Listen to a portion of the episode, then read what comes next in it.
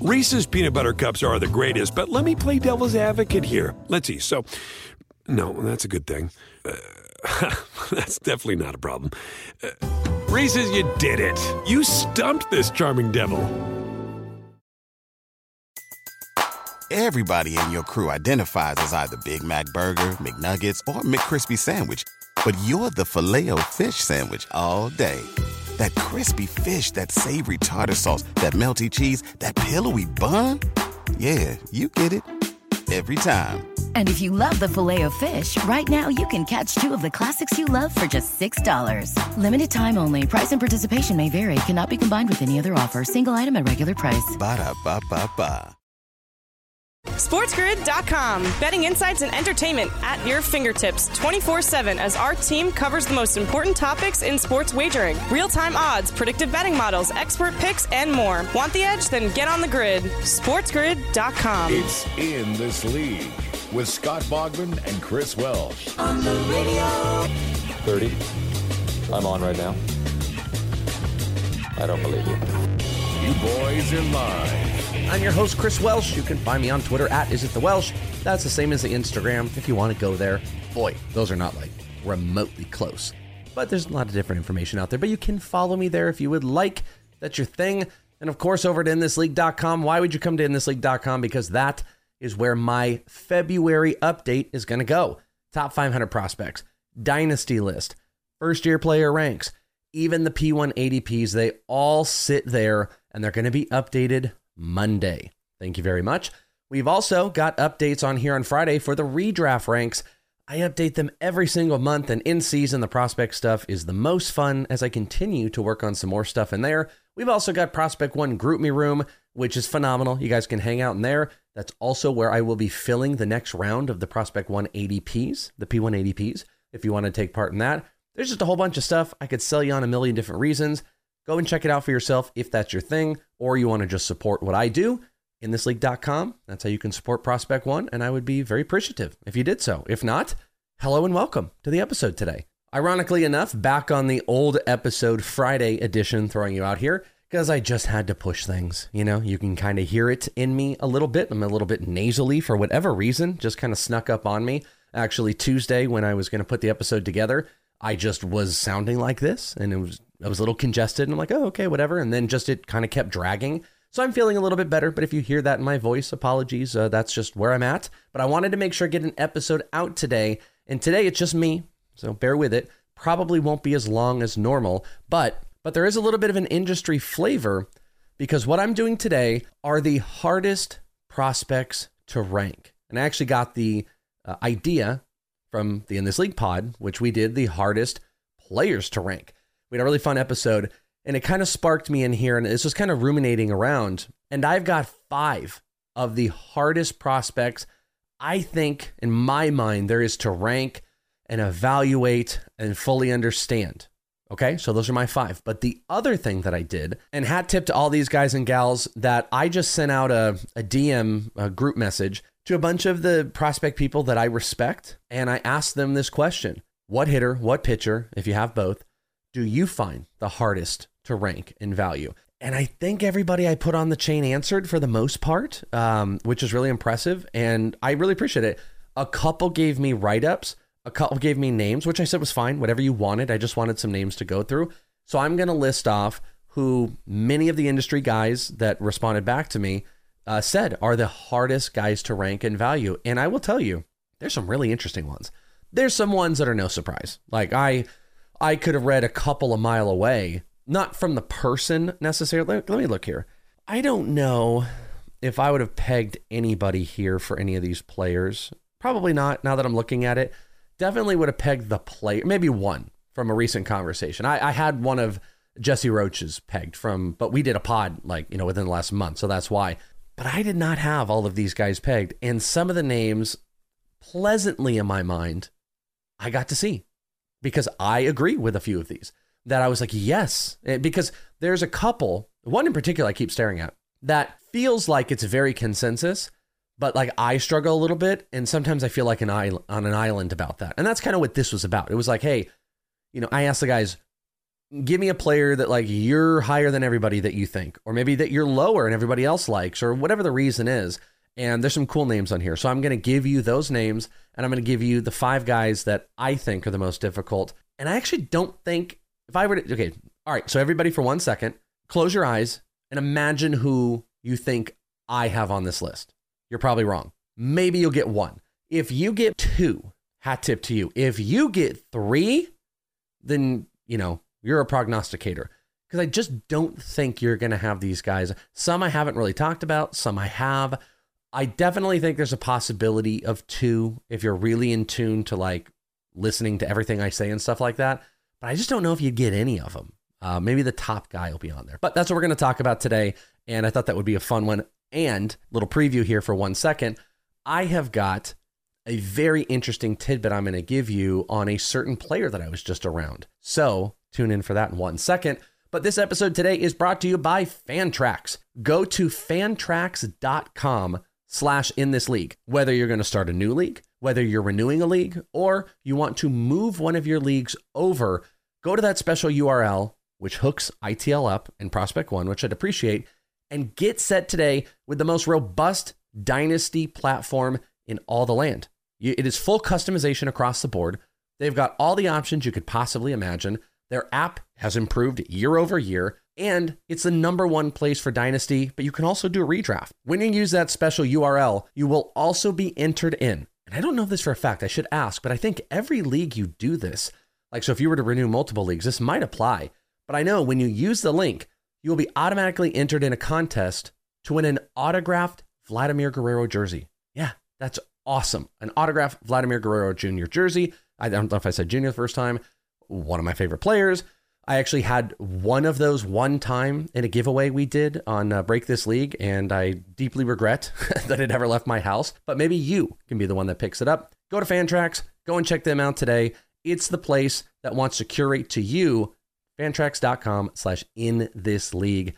Do it up because they've got the best way for you guys to access your prospects. They've got great minor league systems that you can use. And I've told you guys before, this is how I do the P1 ADPs. I can I can manipulate the player pool with Fantrax to only be prospects, and that's cool. That's pretty hard to do. Pretty much no one else can do it. So go and check them out. Now, first off, hopefully my voice is going to hold up. So apologies to anybody that's dealing with that. Funny enough, on Monday everything was great because someone you hear me talk about is Dennis Sidler over at Sid's. SportsGrid.com. Betting insights and entertainment at your fingertips 24 7 as our team covers the most important topics in sports wagering real time odds, predictive betting models, expert picks, and more. Want the edge? Then get on the grid. SportsGrid.com. Have you ever brought your magic to Walt Disney World like, hey, we came to play? Did you tip your tiara to a Creole princess or get goofy officially? Step up like a boss and save the day? Or see what life's like under the tree of life? Did you? If you could. Would you? When we come through, it's true magic. Cause we came to play. Bring the magic at Walt Disney World Resort. Reese's peanut butter cups are the greatest, but let me play devil's advocate here. Let's see. So, no, that's a good thing. Uh, that's definitely not a problem. Uh, Reese's, you did it. You stumped this charming devil. Everybody in your crew identifies as either Big Mac Burger, McNuggets, or McCrispy Sandwich. But you're the filet fish Sandwich all day. That crispy fish, that savory tartar sauce, that melty cheese, that pillowy bun. Yeah, you get it. Every time. And if you love the filet of fish, right now you can catch two of the classics you love for just $6. Limited time only. Price and participation may vary. Cannot be combined with any other offer. Single item at regular price. Ba da ba ba ba. You want to punch me right now, but you won't. Why don't you punch me in the face? Punch me in the face! Hey, Derek, you know what's always good for shoulder pain? What? If you lick my. In this league. And I have a great relationship with Dennis. He's a friend. Uh, he does a, he's a great company. He has our sponsorship deal we do with the podcast. And something cool that happens is when he comes into town, which Dennis was, he does his autograph signings. And he did, he had Jackson Merrill. He had Tyler Soderstrom, and really it's always an open invitation. I just can't do them all the time. He offers for me to come in and hang out. And I did this round on Monday, again, when I was normal, when I had a voice and everything was fine, with Kyle Manzardo. And uh, it's funny because incredibly nice guy. His agent was there. Everything was great. He's a big dude. Uh, actually, for a minute, it was funny because Dennis and I were like sitting and he kind of walked by and we didn't recognize, uh, very young, like younger than I thought, I, I suppose. But um, first off, I tell you, obviously, if you're interested in anything with Kyle Manzardo, Dennis has got it hooked up. And I am living proof. I watched every single item he signed uh, happen in person. Lots of cool stuff, helmets and baseballs and bats and stuff. And I got to sit in there. And throughout the experience of it, you know, I wasn't conducting any type of interview or anything, but talking with Kyle Manzardo was really cool. He's a really smart kid, very in tune, very talkative as well. Took good pride in his autograph as he was doing it. We talked through a lot of things. And there are some things I'm actually not going to mention here because there's the possibility. I'm not going to say it's going to happen. You know, anyone can tell you something and then, yeah, after the fact, it never happens. But by the sounds of it, I think I might have uh, an interview, a potential at least, if uh, if it all works out and follows through. I might be able to have Kyle on and have an interview with him here soon. And there's some stuff that I want to talk about. But the one nugget I am going to mention to you, and I did like when he said it, I was like, oh, can I say it? And they didn't say no, but I'm going to give you some of the prefaces so it's not like some ridiculous thing. So after the whole signing's done, again, talked about the Cougars. We talked about spring training. Uh, we just talked about him in general and got to learn some more about Manzardo and, uh, you know, the players and stuff like that and some cool nuggets. Like I said, that if I get to talk with him, I will bring up here soon.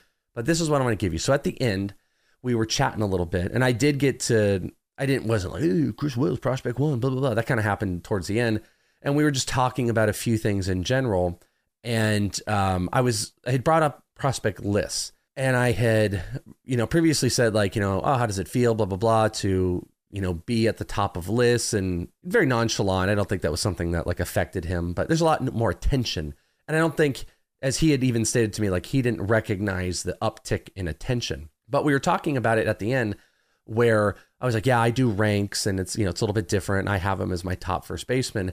And we were talking about the generalization of like first baseman. I said it can be tough because, you know, a lot of traditional ranks will take a first baseman and they'll go, well, there's no projectability. He's not going to go anywhere else. So this is a first base only type of player. So this kind of hampers his ability. And through that, uh, Kyle ends up saying, he says, oh, well, funny enough, he goes, the Rays actually asked me to pick up a third base glove. And I went, oh, and then I immediately was like, "Can I mention that?" And they kind of laughed. And and I think he he he wanted to backtrack a tiny bit in that doesn't want to make this huge deal that we don't want to go out there and report like Kyle Manzardo will be a third baseman because what he said to me is he goes, if I'm being honest, he's like, I would doubt if it really materializes. But I wanted to mention it here because first, I think it's an incredible nugget, but also to speak to the athleticism. Uh, it was funny because his agent had brought up that when I believe it was when he was originally drafted, it was also talked about him playing second base. And I have a picture with Kyle that I didn't. I don't think I tweeted it out, but I put it in our GroupMe rooms. That uh, if you've ever been around me or heard me talk or blah, blah, blah uh, I'm six foot four. I'm essentially I'm like six foot three and like th- you know six eighths or something like that. So I just say six foot four because you know let's get taller. And he's right up there with me. And obviously, in incredible shape, you know, good shape because he's a he's a baseball player and I'm a podcaster. Very different. And the the so you know his agent says like they had talked about him playing second base and and Kyle kind of joked like he's like mm, that wouldn't have been a great idea, but he said he was excited at the thought of picking it up and the Rays asking him to do it says a lot. Here's why I think if you don't already understand why this is important, whether it materializes or not, because I don't Again, this was hanging out in this setting. Uh, they said it to me. I mentioned I was a podcaster. They didn't say no, please keep this under wraps or anything like that. And this would be if I can talk with him. I'd love to talk about this so he can he can say it. But what I think is so great and intriguing about this is we talk a lot about Kyle Manzardo in the ability to hit. We talk about the swing. We talk about you know the strikeouts. We talk the lack of the walk. We talk about all those things. But then what we say inversely is, well, he's a first baseman we don't do that with Curtis Mead or any of these other players, but this is the first instance that we've got that the Rays are raying him. You know what I mean? Like that they are trying to push this, that maybe he maybe at the end of the day, he is just a first baseman and that's his work, that's his thing. But that they are comfortable and they want to work through in spring training. And for him to pick up the glove, not just to screw around and do third, speaks multiple things. They just re signed Yandy Diaz. They've got Jonathan Aranda. They got that type of stuff. A, it says we want to make sure we have the flexibility, which is the Rays doing Ray things. But also, B, if they like that, this is a higher proximity for him to push forward. And uh, I think this is cool to share because this is another step. However, it actually materializes, we will see. But in two weeks, when he reports to Florida and he is in um, working in all the camps, he is picking up a third base glove. And in some capacities, the Rays are going to work him there. And that might materialize to in season. And if you start seeing, I, I just want you guys to envision, envision Kyle Manzardo the guy that you like or dislike or indifferent about as a fantasy prospect. Imagine that guy now as a third baseman. I think that's going to change how some of you view Manzardo as a prospect overall. That flexibility. You know, I mean, it made Torkelson all but more interesting. And I think that's how they're viewing it. And uh, that's my news to share is that Kyle Manzardo, at least by the Rays, is asked to pick up a third base glove. And he was glowing about it. He was more than happy to take that venture on. And I think he can do it. I think he can do it, and we'll see it in spring. But that is something that the team uh, has talked to him about. And hopefully, like I said, they were willing to do it. And hopefully, maybe in the near future, I will have Kyle Manzardo on. We can kind of talk about that as well. And he can be like, ah, I don't, it's not going to really, you know, and he was kind of like that. He's like, I don't know if that's really going to happen, if it's going to get to end games or anything like that. But you guys should know when you talk and think about Kyle Manzardo as the first base only prospect, that the Rays are already putting him in the classic Rays prospect pool of flexibility. And that's a very good thing. That's a very, very good thing. I had a blast with it. He was very talkative. Uh, I've been in a couple sessions. Sometimes guys aren't as talkative. He definitely was. Very good personality, smart guy, and some cool stuff I'd love to share with you guys in the future. But you can go to sidsgraphs.com if you want to check out some stuff. I've also got a few things for my Break This League events uh, when I break cards and do giveaways and raffles. I've got a few Kyle Manzardo things that might go out there as well that you guys would dig. Like this incredible, I'm staring at it right now. It is a Bowman First purple, and Dennis got it signed in purple. Looks awesome.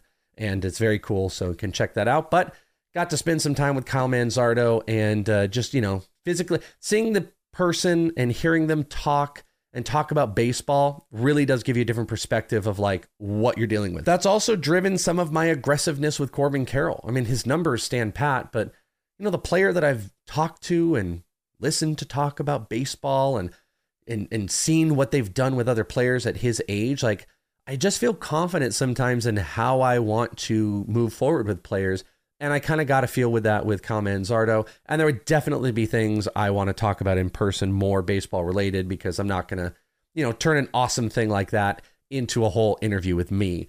But uh, I did get to hang out. So they, I did think you guys would think that was interesting. And I think I uh, all but got the blessing to mention that little nugget that I think, uh, you know, might potentially affect some, might not, might be like, okay, whatever you know, teams ask players to do stuff. I remember Francisco Mejia was practicing and playing around at third base, and that stuff happens all the time and it doesn't materialize. Remember Andrew Vaughn?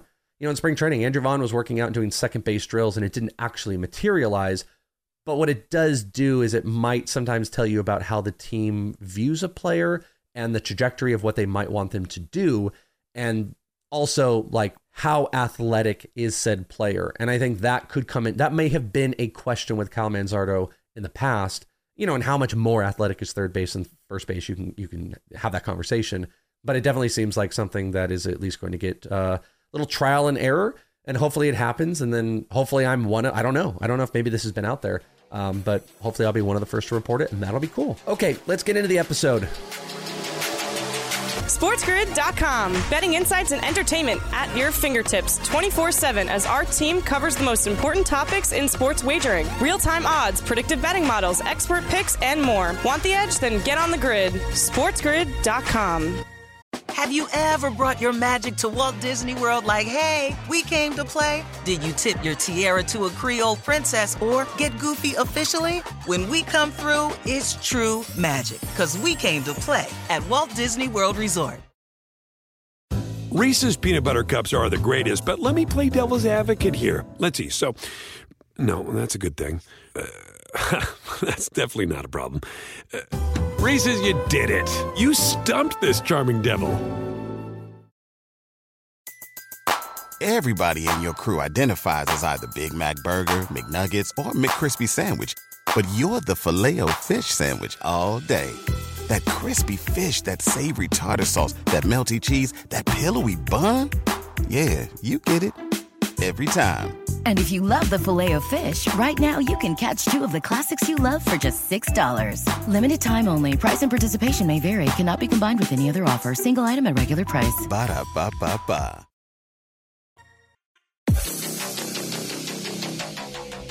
can't believe what fell. All your dreams just pops down the drain. Let's play some in this league. Tom Manzardo, for me, is not, you know, he would have actually been one of these guys. I did a lot of off season work and watching a lot more video and then now talking with him. I feel more confident, but Manzardo definitely was one of those people three or four months ago that would have made this list. Probably would have been the number one. How do you value? How do you rank? And sometimes the rank is about your own evaluation of a player, and sometimes it's about the world around you. Everybody else likes this guy. Why don't I? Everybody hates this guy. Why do I like him, George Blair? Well, except you know what I found out? I found out Keith Law is with me. Keith Law did his uh, rank update and had him in like the 30s or something. But you get what I'm saying? Like there's multiple avenues of what this can be. And there's plenty, you know, there's always people out there that are like, I know everything and I scout everything and I don't care what other people say. Cool. That's fine. Then that wouldn't be how a player would be tough to rank for you. But there's a lot of different ways and uh, you know talking with the industry guys too i could tell there's different ways everybody approaches it as well so let's take a quick break when we come back we'll talk about the hardest players to rank going into the 2023 season for me and for some of your favorite people that you uh, listen to and read Say, I like you. I like you so much, I'm gonna make you my partner. All you have to do is find the gold, and I'll share it with you 50 50. Prospect one. How is the voice holding up it doesn't i don't know it, in my head it doesn't sound so good i don't know how it's going to sound on here i don't know what it is the same thing happened last week too where it was the end of the week it just started going down a really bad thing when 95% of your world is speaking it's not good so hopefully i'm not sounding nasally and maybe i'm sounding a little bit deeper and it, hope it's listenable um, that's all I care about. So I'm telling you guys that again. I hear the difference. Hopefully, you guys are cool with it. Let's talk about players. So there's a lot of guys that are are difficult. And one caveat I put on this, by the way, was, and this is a, I've done this like in episodes past, where I said the one thing I don't want is don't do the I want this guy off the list. I always think it's funny. It's a fun conversation because like every year there's guys I want off the list. James has like guys he wants off the list. Eric, same thing. And we'll have those conversations. We'll be like, get this guy off the list. I actually remember, um, speaking of, Francisco Mejia was that guy like years ago. It's just like, get him off the list. I don't want to rank him anymore because it's so difficult. Past performance to current maturation, it's tough. And the amount of players we've also seen, it's something I always keep in the back of my mind. The amount of players we've seen be great, then hit a roadblock and get to the majors, hit another roadblock and turn it around exponential. But the same thing we've seen with guys that dominate through the minors, get to the majors, Kelenic, and struggle. So it's not one for one, but it's just like I I don't like to write off players immediately, but sometimes I'm I'm left holding the bag. But I think the inverse happens. People write them off, and then all of a sudden they're back, and everyone we're backtracking. Hey, we're back in. We're back in. Uh, Ruiz, is kind of a prime example of it. But at the end of the day, we all struggle. We all struggle with players that, whether and you guys, you know, everybody in the industry is ranking this guy, but you're like, I just don't see it. I don't know how. I don't like this guy as much. So this isn't much different than what you know you guys deal with. So I sent this message out. I'm going to give kudos to every single person that wrote back, and some have some write ups for us. So the very first person, and shout out to him. I think want to say that Jesse Roach, whenever I put something out, is one of the first people that always responds. So hat tip to him. Whether it's like P1 ADPs or whatever it is, he was the very first person to respond. And he was one of the people I could have guessed one of them. And it's just because of our episode. The hitter that he said he had the most difficult time ranking was Brennen Davis. And that's probably not a shock to anybody. He cited the back injuries, poor performance, contact issues, but the tools. And that is literally the like, what is it? TLDL, too long didn't listen, or TLDR of Brennen Davis. He is so tooled out. When he's on, he's on. It's kind of Byron Buxtonish, if you will. Like when I saw him back in the AFL for his two weeks, you know, he came a week late because of, um, I actually think it was because he was on the taxi squad for the Cubs. And then he came two weeks and he injured his back and he was gone. That, you know, when he started turning on balls, he would shorten his swing a little bit, murder them. Big physical guy, can run. Like when he's playing, he's one of the best players out there. The problem is he's not playing a lot, and that is very Byron Buxton ish. Back injury seems to be consistent. I'm hoping the offseason has helped. Uh, he there's actually video just the other day. The Cubs are running a camp right now out here, and he was hitting. I'm hoping the two and a half months maybe helped. I don't know if it did. If I mean, you really need some good rest to get off this back injury. But he's also had some really poor swings, and I'm not just saying like the physical swing, but like performance swings. And there have been some contact issues, like he said, but then the tools. So I'm with Jesse. I also find Brennen Davis to be a very difficult player. Um, you know, and, and actually, I'll give you another player. One I find incredibly hard to rank in redraft in at the majors is Tyler O'Neill, where Tyler O'Neill had this like one really great year that's sandwiched between bad performances and there's some injuries and stuff in there. I struggle with him. And I kind of struggle with Brennen Davis as well. I'm a little bit more, I think I'm a little bit more confident in how I'm ranking him, but I understand it and I agree with it.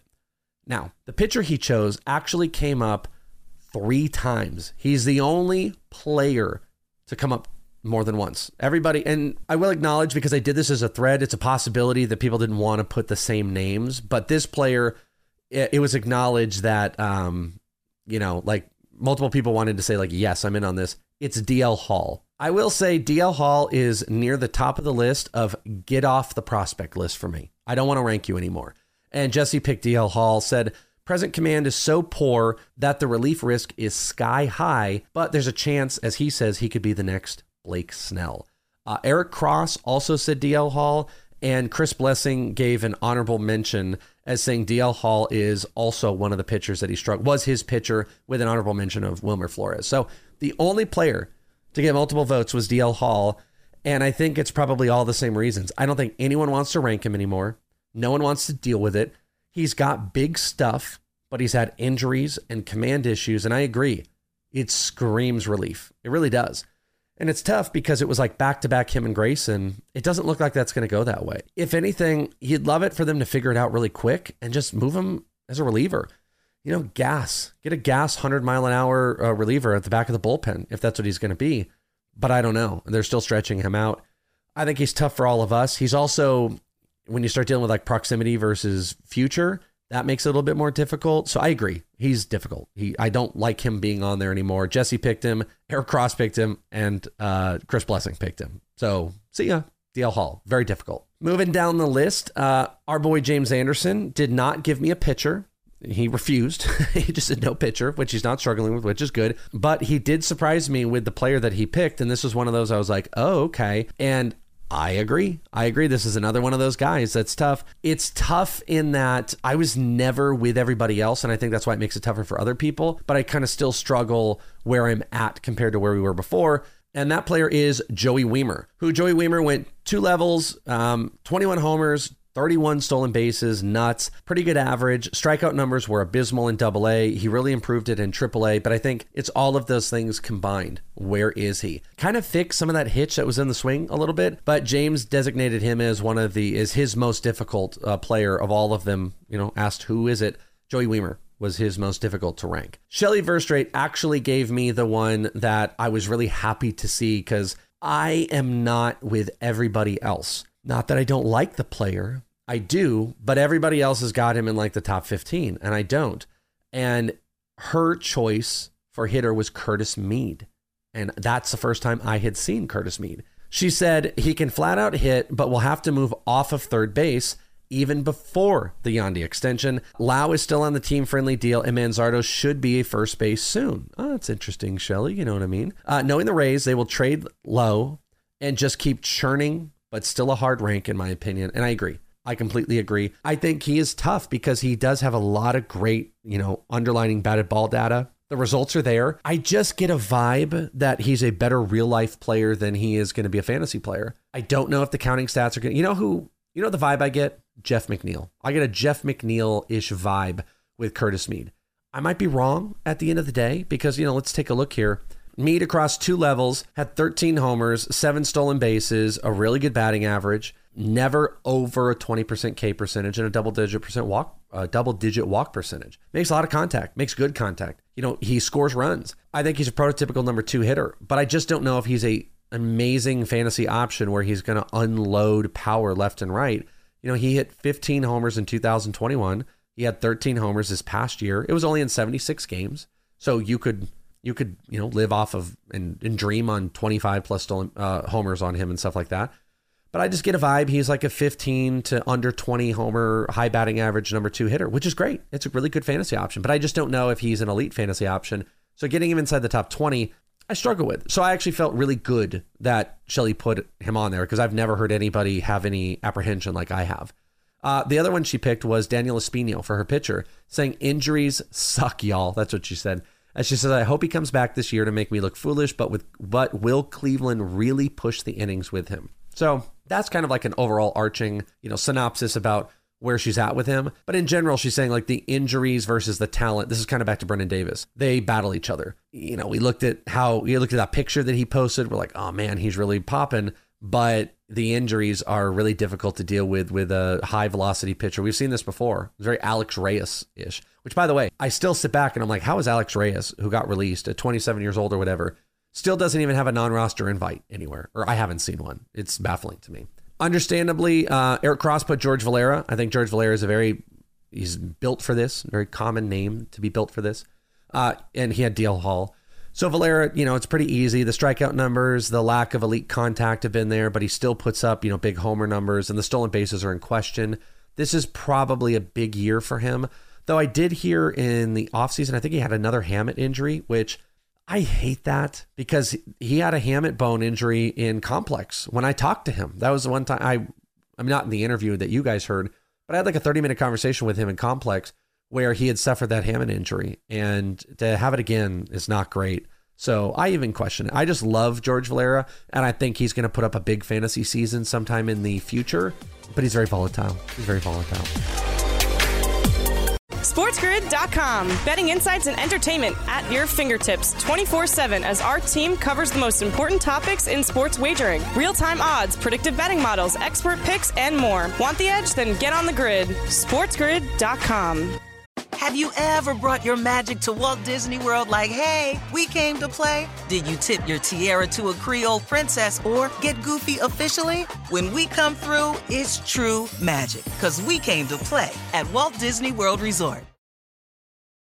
Reese's peanut butter cups are the greatest, but let me play devil's advocate here. Let's see. So, no, that's a good thing. Uh, that's definitely not a problem. Uh, Reese's, you did it. You stumped this charming devil. Everybody in your crew identifies as either Big Mac Burger, McNuggets, or McCrispy Sandwich. But you're the filet fish Sandwich all day. That crispy fish, that savory tartar sauce, that melty cheese, that pillowy bun. Yeah, you get it every time. And if you love the filet of fish, right now you can catch two of the classics you love for just $6. Limited time only. Price and participation may vary. Cannot be combined with any other offer. Single item at regular price. Ba da ba ba ba.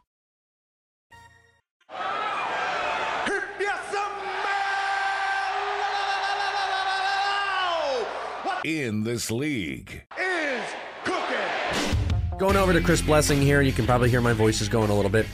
He said Christian Encarnacion Strand.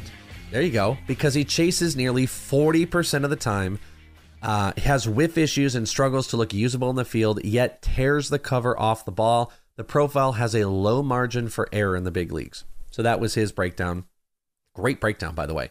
Big strikeout issues, low margin for error, yet he puts up big numbers. And he's done it. Done it. My question with him has always been like, eh, He's done it at lower levels, you could argue, of competition, and the low margin of error I don't love. And that's actually kind of like George Valera. Something I may, maybe need to pay attention to a little bit more. There are lots of players out there, low margin of error. And is this player enough to break through that? What's interesting about Encarnacion Strand is the really big hard hit numbers, which is a tool we would probably measure can they battle through their biggest hurdles? And that is something that would get you through it. But I agree. I, I don't think I'm as high as everybody else on Encarnacion Strand. I should actually ask Blessing. I'm curious where he is on him. Uh, and he had said DL Hall. Our boy Chris Clegg said, uh, I think he only gave a hitter. Uh, that doesn't seem right. I thought he gave another one. No, I guess he did. He only gave a hitter. He said uh, Rafaela, Boston's Rafaela. He says incredible in the field, good instincts on the base paths with speed, but chases so many breaking balls and EVs are not great. Skyrocket. He went on a rocket up, and I think people have leveled off. So Clegg acknowledges that that might be a little bit more difficult. Also, a lot of Boston guys in the prospect game, which you know, there's probably a lot of conversation between him and Cross that makes it interesting. So I agree. I think Rafaela. I don't struggle over him but I think it's then again I might be a little bit lower than everybody else, so I just don't struggle. Um, down on the farm, which is Vinny. Vinny said Carson Williams with the Tampa Bay Rays and Owen Murphy with Atlanta. Owen Murphy just drafted. His write ups were with Williams. How far does the power and speed carry him with crazy high K numbers, which is very, very true. He is lower in my most recent ranks because his counting stats are good, but yuck. And with Murphy, he says, what does his upside actually look like? SP4, SP5. I think we got to see more before I get into that, but I can understand the struggle. I think first year player draft guys are, in general, I don't sweat over them because we have to just take a stance until we get really full season ball, and then we can make more concerted like uh, thought processes on it. Um, our Michael Richards, Michael Richards, I think uh, I have two more. Actually, I have Michael Richards and then Chris Crawford, and then I'm going to throw you this extra nugget that came in at the end. Michael Richards said Esteury Ruiz was the hitter Projected amongst the league leaders in stolen bases with regular playing time in Oakland, he said, but his prospect ranking doesn't add up with how he's valued in redraft. I agree. Something you'll notice uh, when you're looking at like ranks list is sometimes the dynasty versus the prospects don't add up, even with mine, because my dynasty are more based off of like a, maybe a three year window, and proximity can push close guys above. So Esteury Ruiz is someone that is higher in dynasty than his prospect ranks because I just don't know what the long term floor is for Esteury I think it's pretty low. But if he becomes the guy I saw in 2017 when he was with the uh, Padres and Royals, I mean, that guy looked like Alfonso Soriano. That guy was hitting doubles at the wall. He was flying around bases. Like, I see it.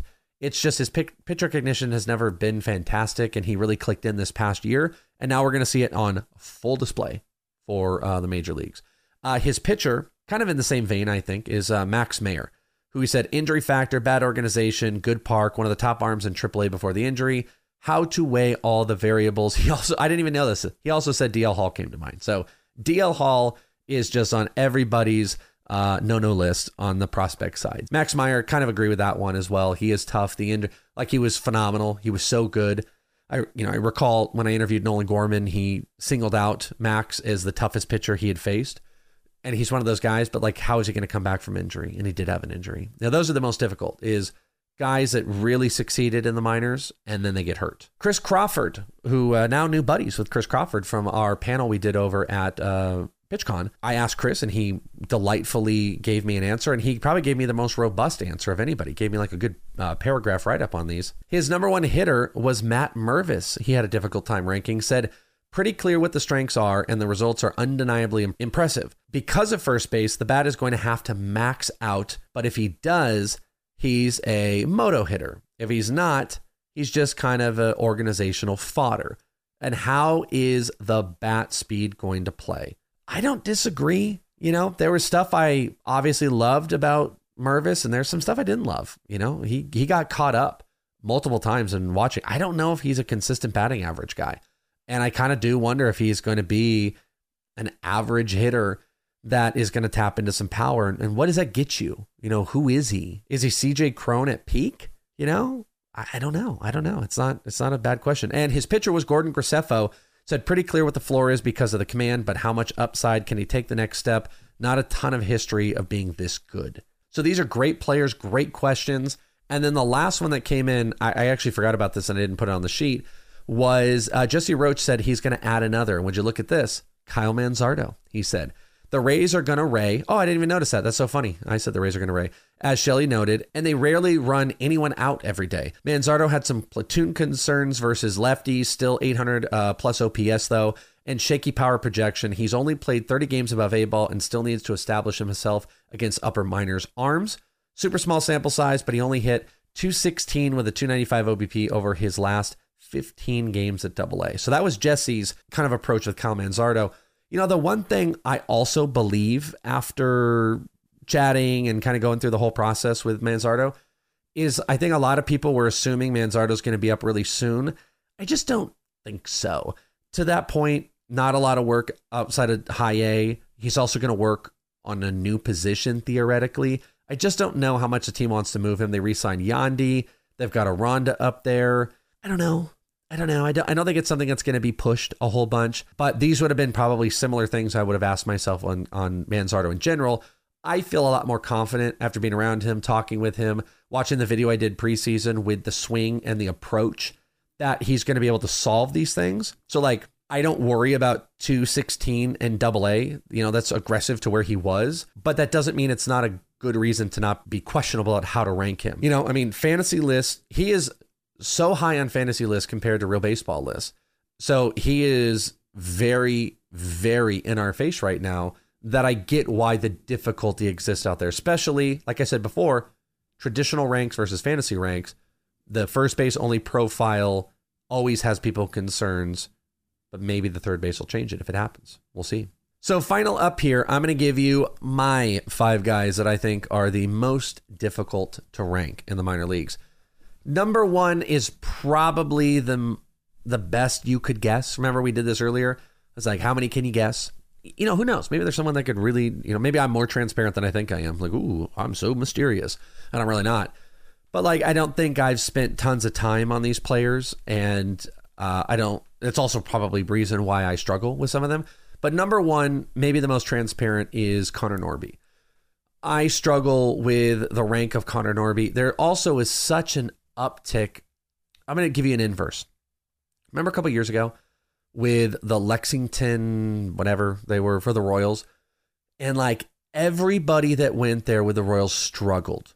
Remember that? It was like Nick Pratto, um, Brewer Hicklen, uh, MJ Melendez. They were hitting like a buck 80, and they had just come off these great seasons before.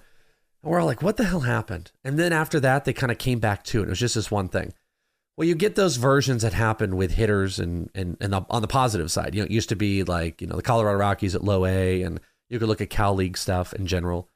You know, it's like hitter from PCL, hitter friendly environments. There's also just something that has gone on at the upper levels, and it might just be incredible talent of the amount of Orioles that have dominated. Um, you know, a lot of attention goes to Connor Norby. I actually think we don't give enough attention to Jordan Westburg who, you know, Jordan Westburg, when he came out, it was Jordan Westburg over Justin Foscue for a lot of people. Like everybody loved Jordan Westburg. I like Jordan Westburg. Uh, I really like Justin Foscue. But like Jordan Westburg, I think it's overlooked in the same respect where we're talking about Norby. Westburg, between AA and AAA, had 27 homers, 12 stolen bases. His batting average is a little bit lower, but he had over, over 100 RBI this past year. Connor Norby went over the 30 mark on, or uh, no, 29 homers, and had a grip of stolen bases in there.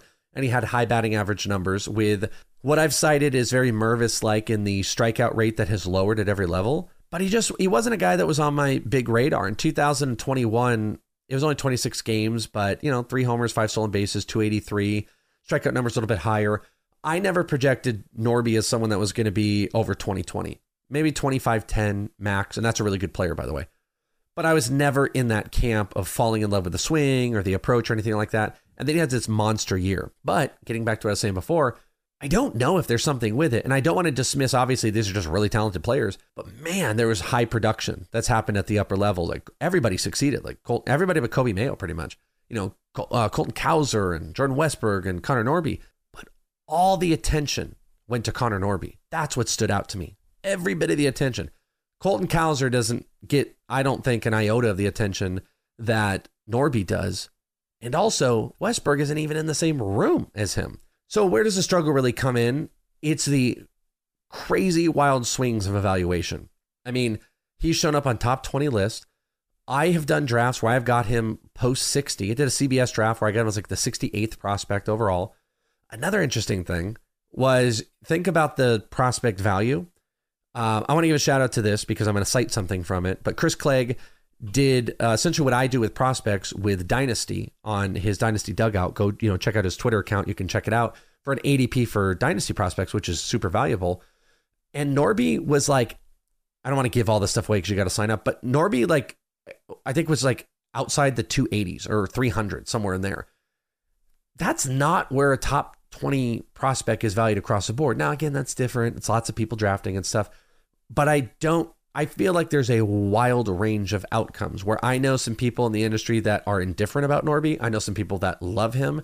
There are things to like statistically what he did, but I think I get clouded in being like, all right, the probability of six Orioles prospects becoming the best players in baseball doesn't seem likely. So who are the guys that I want to make bets on? Gunnar Henderson is a great bet between Norby and Westburg, if I think about value, I kind of want to go with Westburg side, and I really like Colton Cowser. So I can't like all of them. So I think I just go in a circle around. You know, this. Do I really believe Norby went from a 24% K rate down to 11% K rate that he's now flipped and he's become elite? Do I believe those homers and stolen bases are going to completely translate over? Maybe they will. I have him pretty high. I like him, but I struggle.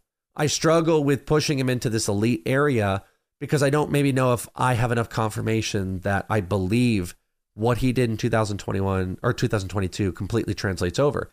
But maybe I'll be wrong. But I still have him high. But I sometimes don't know where the hell I want to put him. You know what I mean? So he's like the biggest struggle for me. Sometimes like what it is, it's like it's about the confidence level of your own rank. You know what I mean? Like your confidence level in your own evaluation. I would not sit on here and if there are people out there that do, I, I think scouts sit every single day sit and watch players or, you know, just baseball America guys, like that's a little bit different. But if anyone could tell you they feel 100% confident about every single player, I'd be kind of shocked because I think, you know, there's only so much time and so much headspace you can give over time on certain players. You have to reestablish yourself. Norby is one that I don't feel confident in that I am dead set where I know where he's going to go, where I do with some other players. So that's why he, he's, you know, he's tough. Number two on the list, maybe you would see, I bet you wouldn't, Marco Luciano. And I'm surprised no one else said him. So Marco Luciano has not hit double A. He struggled with injuries last year. He's already been in the Arizona Fall League. I like him. I thought he was elite in 2019 in Complex. Hit 10 homers, stole eight bases, hit over 300, had some of the best power in the same year that CJ Abrams and Corbin Carroll were there. Yet, both of those players are now veterans not veterans, but they're both in the major leagues. CJ Abrams is a starting shortstop for the Nationals, and Corbin Carroll is the starting out starting outfielder for the Diamondbacks. SportsGrid.com. Betting insights and entertainment at your fingertips 24 7 as our team covers the most important topics in sports wagering real time odds, predictive betting models, expert picks, and more. Want the edge? Then get on the grid. SportsGrid.com. Have you ever brought your magic to Walt Disney World like, hey, we came to play? Did you tip your tiara to a Creole princess or get goofy officially? Step up like a boss and save the day? Or see what life's like under the tree of life? Did you? If you could. Would you? When we come through, it's true magic. Cause we came to play. Bring the magic at Walt Disney World Resort. Reese's peanut butter cups are the greatest, but let me play devil's advocate here. Let's see. So, no, that's a good thing. Uh, that's definitely not a problem. Uh, Reese's, you did it. You stumped this charming devil. Everybody in your crew identifies as either Big Mac Burger, McNuggets, or McCrispy Sandwich, but you're the filet fish Sandwich all day that crispy fish, that savory tartar sauce, that melty cheese, that pillowy bun. Yeah, you get it every time. And if you love the filet of fish, right now you can catch two of the classics you love for just $6. Limited time only. Price and participation may vary. Cannot be combined with any other offer. Single item at regular price. Ba da ba ba ba. Chris Welsh. Said you were coming.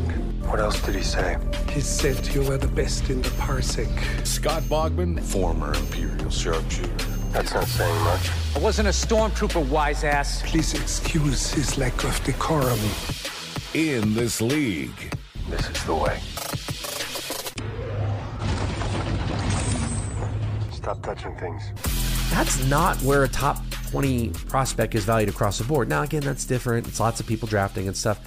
But I don't, I feel like there's a wild range of outcomes where I know some people in the industry that are indifferent about Norby. I know some people that love him. There are things to like statistically what he did, but I think I get clouded in being like, all right, the probability of six Orioles prospects becoming the best players in baseball doesn't seem likely. So who are the guys that I want to make bets on? Gunnar Henderson is a great bet. Between Norby and Westburg, if I think about value, I kind of want to go with Westburg side, and I really like Colton Cowser. So I can't like all of them. So I think I just go in a circle around. You know, this. Do I really believe Norby went from a 24% K rate down to 11% K rate that he's now flipped and he's become elite? Do I believe those homers and stolen bases are going to completely translate over? Maybe they will. I have him pretty high. I like him, but I struggle. I struggle with pushing him into this elite area because I don't maybe know if I have enough confirmation that I believe what he did in 2021 or 2022 completely translates over. But maybe I'll be wrong. But I still have him high.